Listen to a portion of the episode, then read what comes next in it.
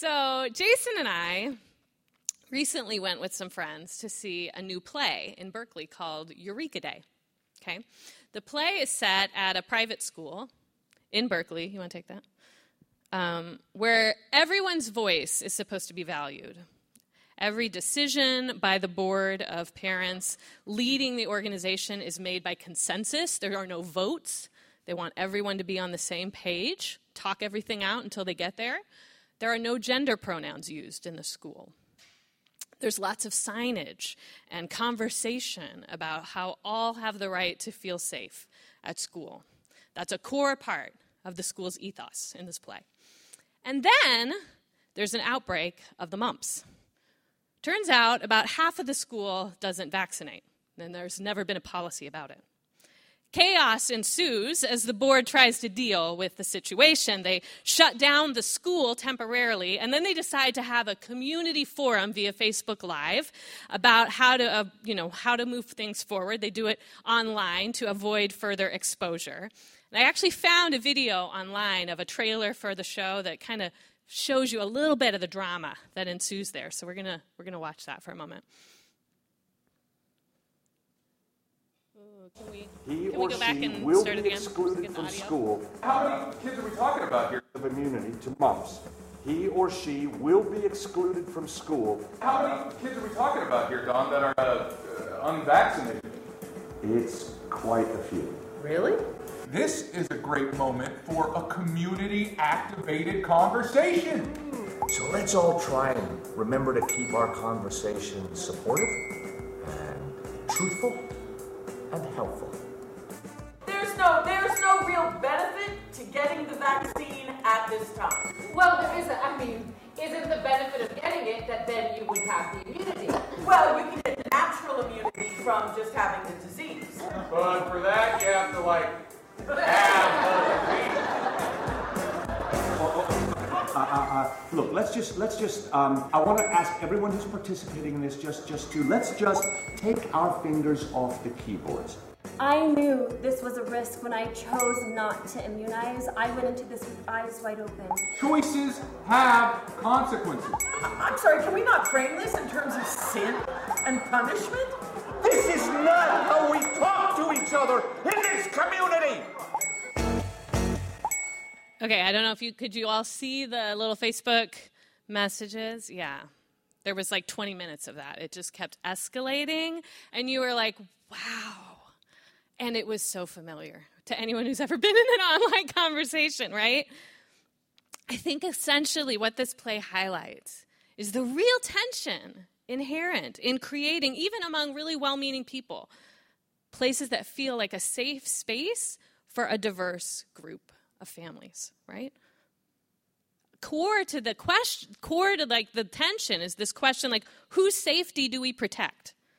The safety of kids who might be vulnerable to the virus, even if they've had the vaccine, because it doesn't work 100% of the time. So, part of the play is that one of the children of a board member who is vaccinated, that child ends up contracting mumps and loses his hearing due to a complication. It's serious stuff. But what about the safety of families who believe that vaccinations do more harm than good? And they have their own stories to tell about why they got there.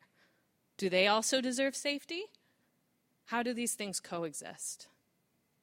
The play was funny, it was familiar, it was poignant, and it was relevant, I think, to the deeper questions that a lot of us are wrestling with in all kinds of ways today. How do we create safe, diverse spaces that are truly both when it seems that our natural tendencies are often to isolate ourselves with groups like us when we feel most unsafe? Social psychologists have talked about something that's called social identity theory, and that basically says that our self esteem is often tied very closely to our group membership. Okay? And in order to cultivate more self esteem, we tend to gravitate to and form groups with people who are similar to us. And then we kind of build up our own concept of how great that group is, and we reinforce our own self concept by doing that. And there's a certain part of that that's fine.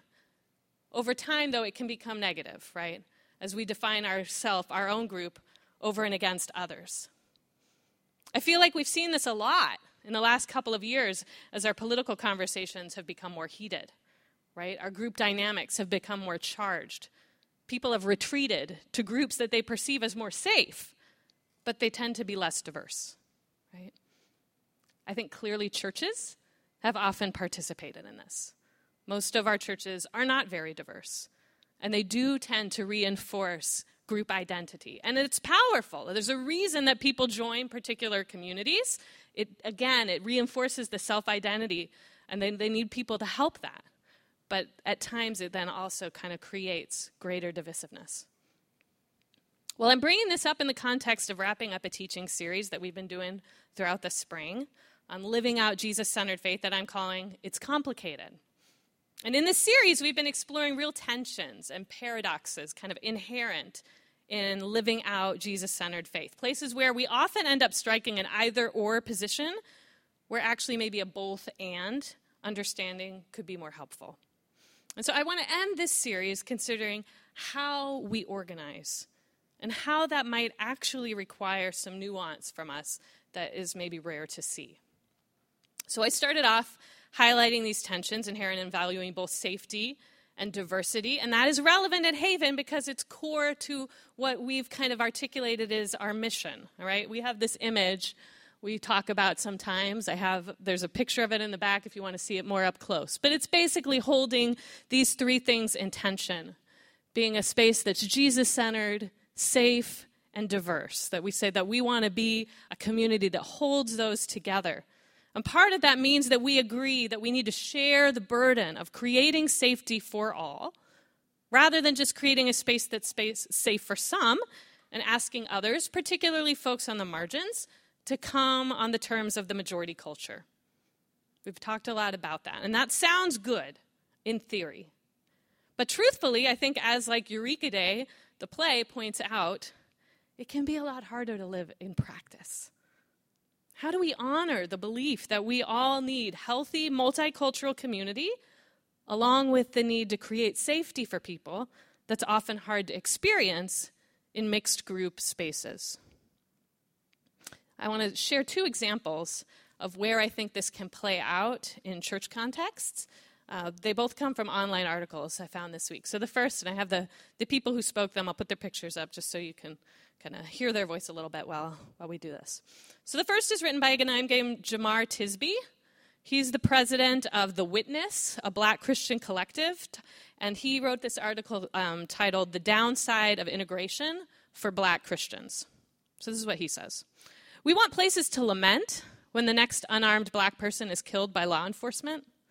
We want amens from people who understand what it's like when a classmate or coworker insinuates that your presence is only due to affirmative action.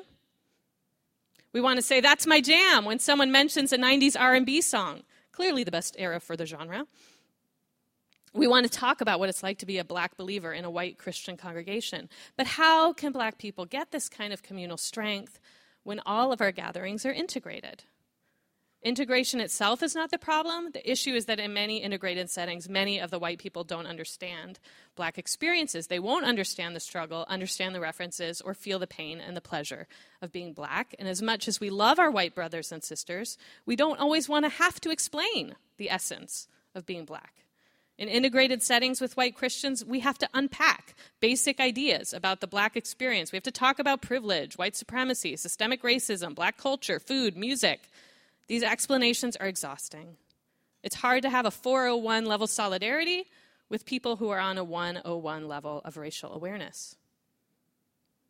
Makes sense? Here's another perspective from a guy named Kevin Garcia. He's a blogger, podcaster, a worship leader in Christian contexts, and he also happens to be gay. His article is called When It Hurts to Worship. I remember the words to the song we were singing Come as you are. We don't even mean that, he thought.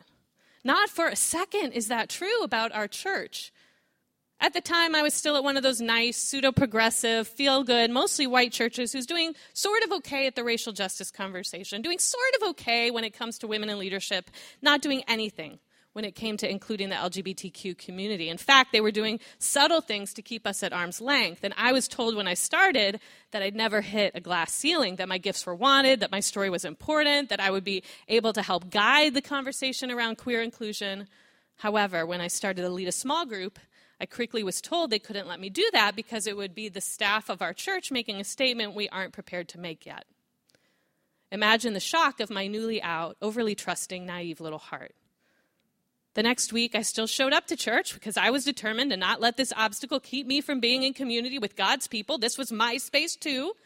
I joined the church like everyone else, but all of a sudden it was like the curtain had been torn in two. I could see the stifled little man pulling a bunch of levers, pushing buttons to make fire and smoke screens, manufacturing emotional moments instead of leading people to actual repentance. Come as you are. I did, and I was rejected for it. Since then, Every time I hear that phrase or catch a sliver of that melody, it pains me. It reminds me of what I've lost by following Jesus out of the closet. And I hate that because I'm a worship leader. I'm someone who loves nothing more than to create experiences that people can engage with the Spirit in a way that's unencumbered by the world or the room we're in or even by me, the person leading it. Honestly, it was through worship I was able to step fully into my queer identity. It was worship that helped heal a lot of the anger that I hold, but there are certain songs that I just can't sing anymore. Certain songs that I can barely even stand to listen to. Christians of color who feel like integrated spaces can be exhausting. Queer Christians who feel triggered by the same songs that bring many non queer Christians connection with God. I've now been doing some version of this Haven project for going on four years. And I can say firsthand, these stories are our stories. Okay, we, I've heard some version of them from a number of folks through these years who've called us their church home. It's hearing stories like this that have helped shape the vision we articulate of prioritizing, needing to grow in being safe and diverse and Jesus centered. But it leaves this tension, I feel. Must we always give up safety to pursue diversity? Or must we give up some diversity to pursue safety? What if it didn't have to be one or the other? That we have like safe monocultural spaces or less safe, diverse spaces? What if part of creating safety and diversity together is actually embracing a both and, both and mentality in terms of the way we organize? Maybe the answer is that all of us, particularly in a world as charged and divisive as ours is right now, we all need both clusters of less diverse safety as well as spaces where we can have positive cross cultural experiences and be a part of a diverse community. Maybe rather than creating division, holding both models alongside each other could actually empower us to walk closer to a reality of true safety in all of our diverse interactions. That's what we're going to consider this morning, okay? So, the question here in a Jesus centered community is there a biblical case for that? What might that be? Well, first, I'd say we often underappreciate, I think, the amount of cross cultural work that the early church was doing to make the shift from being completely monocultural, Jewish, to being multicultural, including communities that were both Jewish and non Jewish, Gentiles. This wasn't just about whether or not the men's private parts looked the same, okay? This is about living and worshiping alongside people who are culturally different. That was very complicated. Some would celebrate Sabbath in a way that really impacted the ways they lived communally, others didn't. Some ate meat very freely. Others believed that was idolatrous. That makes eating together pretty complicated. In Romans, Paul has to argue to both groups not to separate over what he calls these disputable matters, not to judge one another for doing the wrong thing. And that ethic of kind of choosing to like let each person kind of follow their own way forward what they feel is best unto God, is really at the heart of what the Blue Ocean Network we're a part of considers its distinctive of being third way when it comes to controversial theological issues. But when we talk about this idea of simply coexisting alongside one another and not judging one another, we can still to, fail to take, I think, seriously the communal nature of what Paul was actually asking. It wasn't simply an individual, you know what, you do you, you do you, I'll do me. There was a communal impact to this call to be multicultural. It meant that there was probably within the church multiple communities, presumably worshiping as they saw fit together, but somehow connected to one another in a larger group that held their diversity in unity. It had to be a both and experience. There's one place that I think Paul makes the clearest case for a diverse inclusion that both makes space to recognize difference and makes, maintains unity in the whole. And it's a famous passage. You probably have heard it before, but I want to look at it briefly to consider what it might mean for us in this question of maintaining both safety and diversity. Okay, so we come to 1 Corinthians 12, starting at verse 12. For just as the body is one and has many members, and all the members of the body, though many, are one body, so it is with Christ. For in the one Spirit we were all baptized into one body, Jews or Greeks, slaves or free, and we were all made to drink of one Spirit. Indeed, the body does not consist of one member, but of many. If the foot would say, Because I'm not a hand, I do not belong to the body, that would not make it any less a part of the body. And if the ear would say, Because I am not an eye, I do not belong to the body, that would not make it any less a part of the body. If the whole body were an eye, where would the hearing be? If the whole body were hearing, where would the sense of smell be? But as it is, God arranged the members in the body, each one of them as He chose. And if all were a single member, where would the body be? As it is, there are many members, yet one body. The eye cannot say to the hand, I have no need of you, nor again the head to the feet, I have no need of you. On the contrary, the members of the body that seem to be weaker are indispensable. And those members of the body that we think less honorable, we clothe with greater honor. And our less respectable members are treated with greater respect, whereas our more respectable members don't need this. But God has so arranged the body giving the greater honor to the inferior member, that there may be no dissension within the body, but the members may have the same care for one another. If one member suffers, all suffer together with it. If one member is honored, all rejoice together with it. Now you are the body of Christ, and individually members of it. Okay, this is a big passage. There could be a lot we could look into, but I'm just going to um, unpack two ideas that I think are relevant to our conversation. The first, and you can fill in the blanks here if you want, if you have a sheet and you want to do that. The first is that everyone has more than one identity. Everyone has more than one identity. You hear it in the last phrase Paul says here. Now you're the body of Christ and individually members of it. You have a corporate identity. That is the body of Christ. You have an individual identity. You are a hand, you are a foot, you are a finger, you are a toenail, whatever it is, right? There has to be distinctiveness for this total body to function well. It's not about becoming monocultural. What do I mean by this? Let me introduce you to Christina Cleveland. She's a social psychologist, writer, professor, Jesus follower, who writes about this in her book, Disunity in Christ. It's really excellent. I recommend it. Um, and so in her book, she references the work of Lowell Gaertner and Jack Dovidio, who are researchers in the field of social psychology, and they study group dynamics. And these researchers suggest that it actually is really important for us to form diverse communities that bring people together from different groups so they can associate as one group that's an important experience for all humans to be a part of because if members, they say, if members of different groups are induced to conceive of themselves as a single group rather than as two completely separate groups, attitudes towards former outgroup members will become more positive.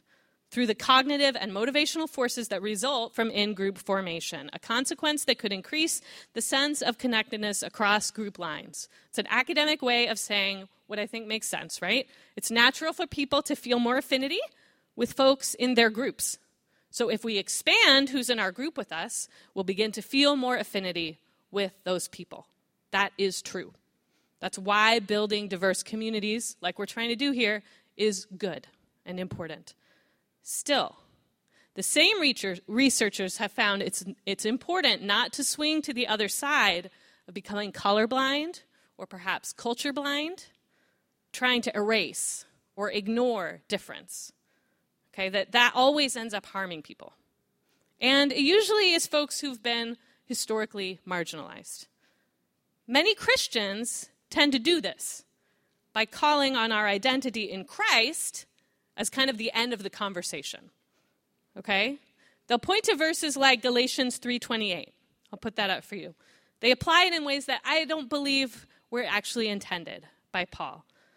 Galatians 3:28 says this, there is neither Jew nor Gentile, neither slave nor free, nor is there male and female, for you are all one in Christ Jesus. See, I don't see you as black. I don't see you as queer. You're not female. We're all the same in Christ Jesus, is what people say. But that isn't what Paul meant.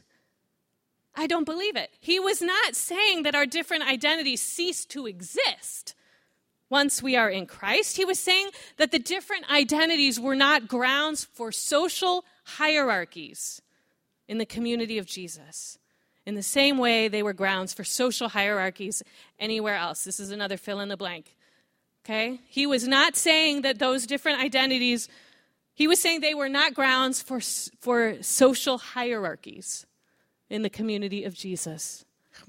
In the same way, they were grounds for social hierarchies anywhere else. Anywhere else, you are put in a different category if you are female than if you are male. If you are slave than if you are free. If you are Gentile, you have less access. He's saying that doesn't happen here. We are all one in Christ Jesus. There's no hierarchy.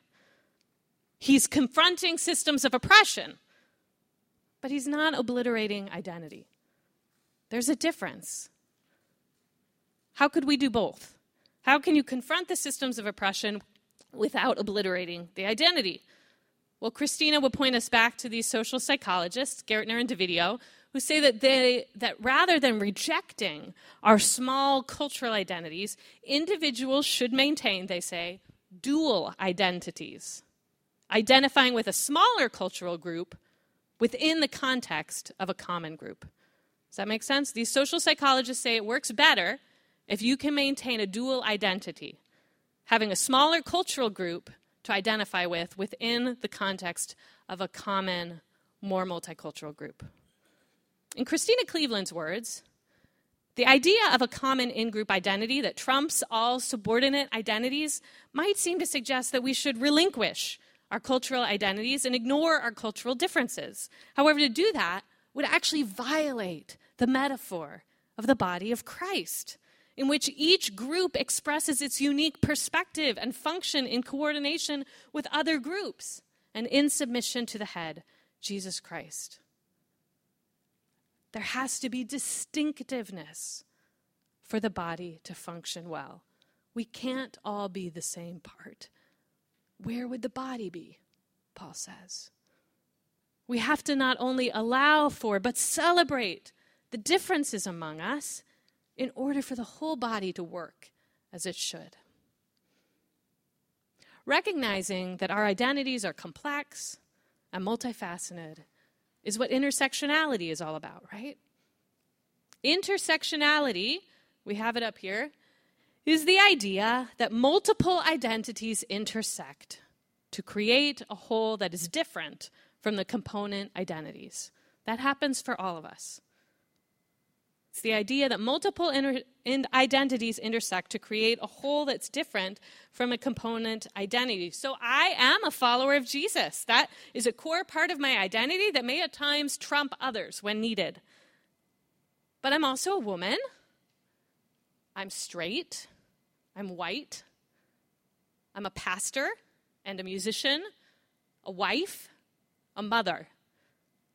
I'm in my 40s. I live in Berkeley. All of these are parts of my identity. They make me the unique part of the body that I am. They also mean that I may be located near other parts of the body, that I might at times work in concert with. Okay, I'm going to extend the metaphor here a little bit. The finger isn't just part of the body, right? It's part of the hand. It works with other fingers, with the thumb, with hand muscles to do things that the toes are really not directly con- connected to or involved in, right? That doesn't mean that the toes and fingers are like completely separate and not part of the same body. As Paul said, even if they don't perceive how they are connected, they are. They don't get to decide that, right? But some of the body parts might find themselves actually functioning on a daily basis more with parts that are located in proximity with them to help them do the things they are called to do. And that's fine. That's part of their respective identities, right? I've spent a lot of time with other parents with young kids in the last decade than I ever had before. It may be my primary social group at this point. It's not because I'm harboring a bias towards people who don't have children, at least I'm, I'm trying not to. I also love spending time with my friends that don't have kids. But ultimately, a lot of my time is there in this season, both for practical and also emotional reasons. Practically, because our lives just happen to intersect a lot more, right? On the schoolyard, at kids' practices, at the PTA meetings. Emotionally, because it's helpful to be with other people who are in that same life space as you, who face similar challenges, who have someone to talk about, about how the kids are disturbing your sleep and vomiting in the car at inopportune moments, and, and also breaking your heart open, doing something adorable that reminds you that they're growing up all too fast and too slow at the same time. To be able to process that while you're guzzling coffee on the playground with someone who gets it because they're living that reality too, it reminds me I'm not alone. I think we all need our versions of that. So, that first point we all have more than one identity, and we need space to maintain a dual identity, or more, or even multi more than dual, right? Places to live into both sets of our identity the corporate and the less corporate. The, the second thing I want to unpack is this idea. Some parts of our identity require greater care. Some parts of our identity require greater care. Paul, in his passage, seems to identify the reality that not all the various parts of the body Although they're distinctive and different, they are not all the same in terms of what they need. They have different needs, requiring different levels of concern. At least part of this concern, he seems to imply, has to do with how these parts of the body are regarded. Right? He says, on the contrary, the members of the body that seem to be weaker are actually indispensable. And those members of the body that we think less honorable, we clothe with greater honor, and our less respectable members are treated with greater respect, whereas our more respectable members do not need this. All right, I think we have to be careful here with translation. I don't believe Paul's saying that certain parts or people or groups actually are less honorable or are more weak. He's talking about how they're perceived, right? But he's also naming clearly that all parts aren't the same. Some body parts, some people, some groups are more vulnerable than others. And he seems to say that those parts that have been historically given less respect need more support so they can all receive the care they need to thrive. I think this applies to our conversation too, particularly for marginalized people. In our moment in history, where safe, diverse spaces have not been the norm, I think it can particularly be helpful to have a safe, less diverse space within the larger group to connect and be free. And it's important that we recognize the need for this as valid. Not all parts have the same needs because not all are coming from the same experiences of marginalization, oppression. I'm going to read one more quote from that article from Jemar Tisby, the, the author who wrote on the downside of integration for black Christians. He says Black Christians, just like any black people in America, need communities that will affirm their dignity and restore the strength they expend just to exist in this nation. Gathering in a monoracial setting is only temporary. Afterwards, we go back out into a world where we are the minority and where our presence is often considered a problem. It's impossible to survive as a black person in America without rejuvenation from people with shared experiences. We retreat into racially specific communities with the intention of coming back out stronger and more prepared to engage across the color line. It's sinful to segregate out of hate for other people or with a desire for permanent separation. But black community empowers us to live more racially integrated lives, not less. With a solid sense of self and the confidence in others' support of us, black Christians can engage a world built around whiteness with courage and patience. White people may never fully comprehend the downside of integration for black people. We can only hope our white brothers and sisters will assume and believe the best of us and celebrate our attempts at forging black community instead of impeding them. Although black people are going to find a way to gather one way or another, the understanding from white Christians would facilitate racial harmony.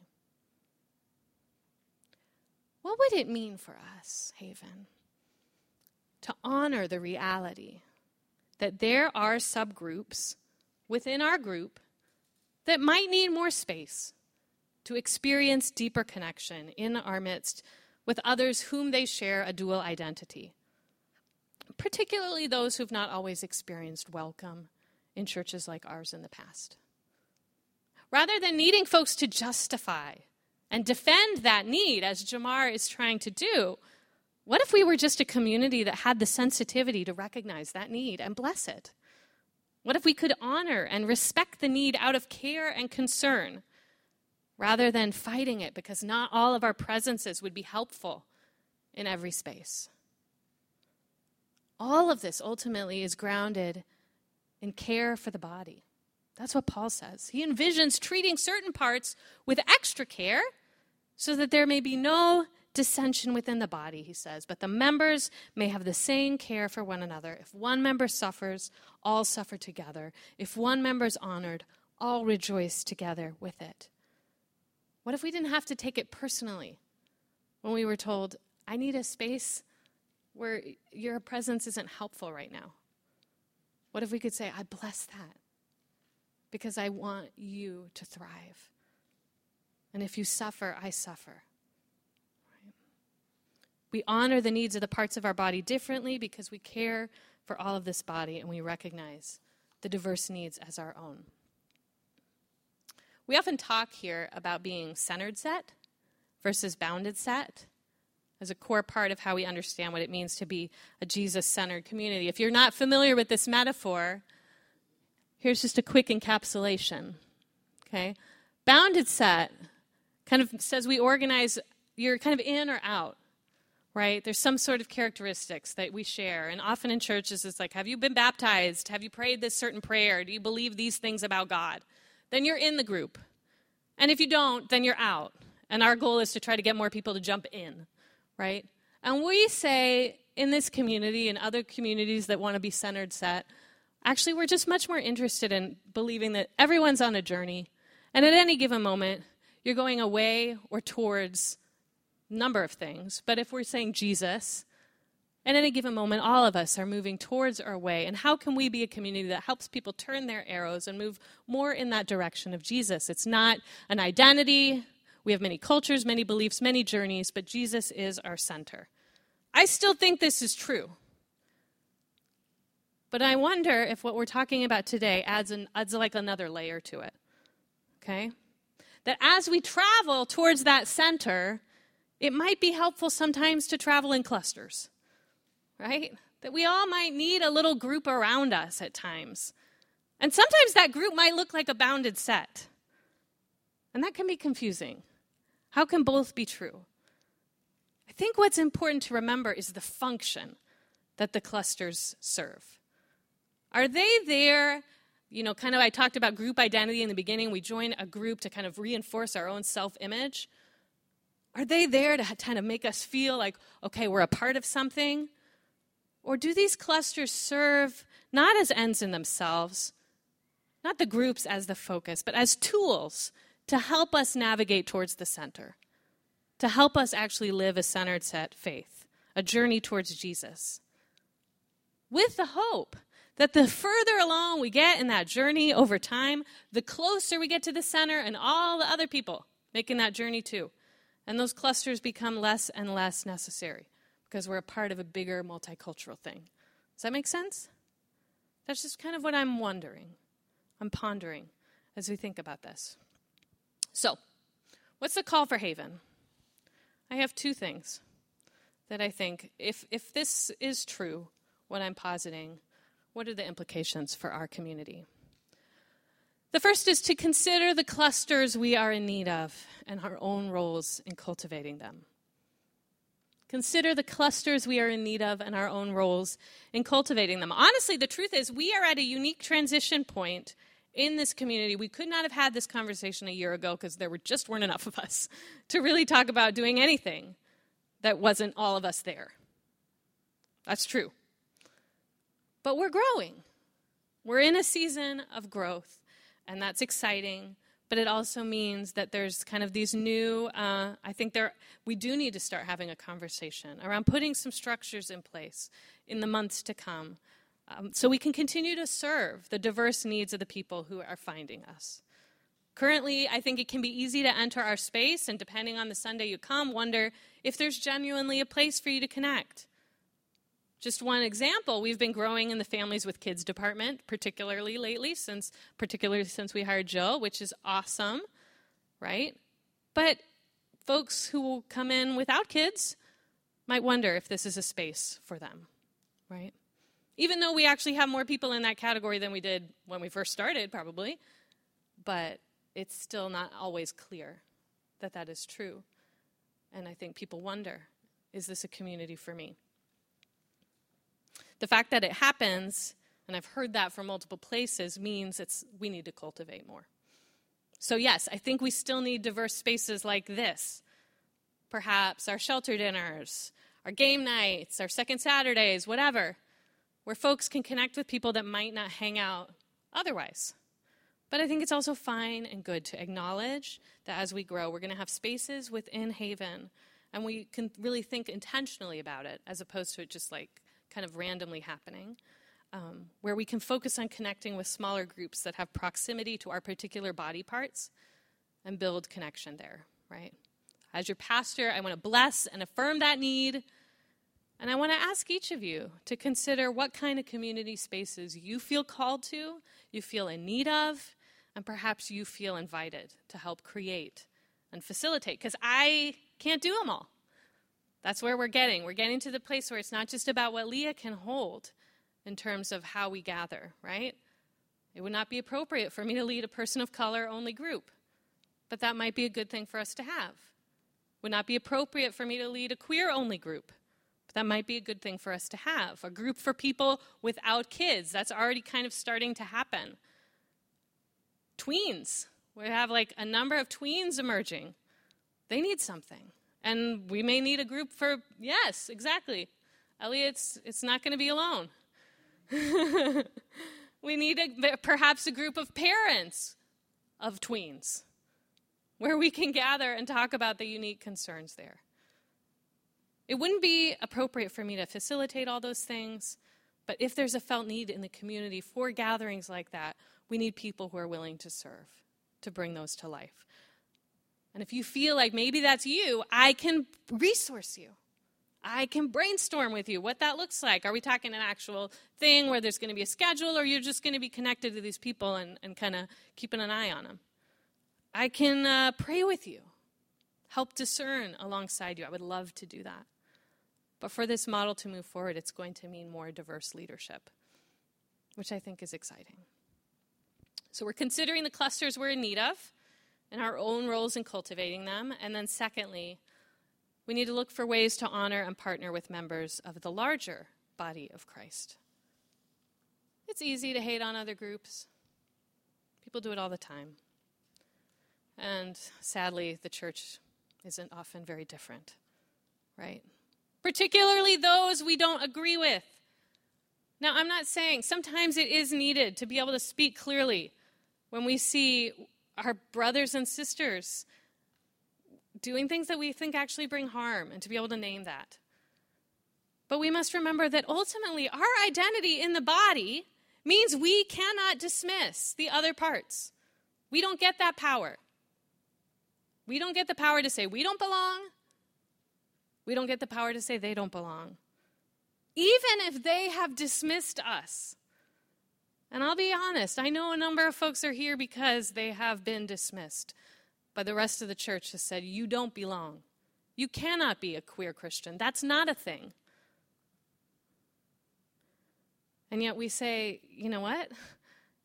You don't have that power to take away my identity in Christ. Only Jesus has that. Ultimately, we are all a part of the body, whether we function together on a regular basis or not. And in the same way that we want to build clusters of safety and more diverse experiences, this has to be true in the greater body too. Now, I am aware it has to be done with care and concern. It's complicated.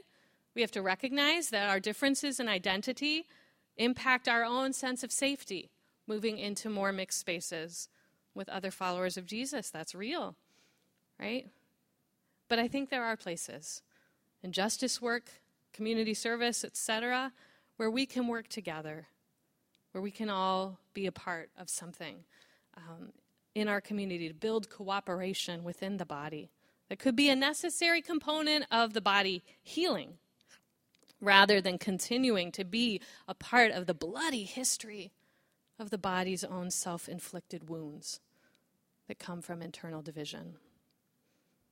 So, for all of us, it could begin with prayer, praying for those in other faith communities. And I have all, I encourage you to do that. And maybe we'll do a little bit today. Um, but I also have ideas about places in our community where we can connect with other folks.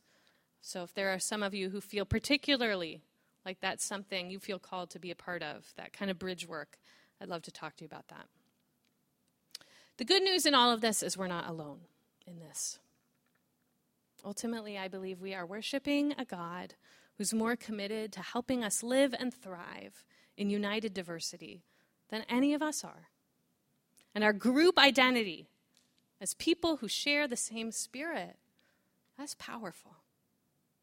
Paul says it this way in Ephesians 4. I'm going to end with this. There is one body and one spirit, just as you were called to the one hope of your calling, one Lord, one faith, one baptism, one God and Father of all, who is above all and through all and in all. Amen. Amen. Let's take a moment.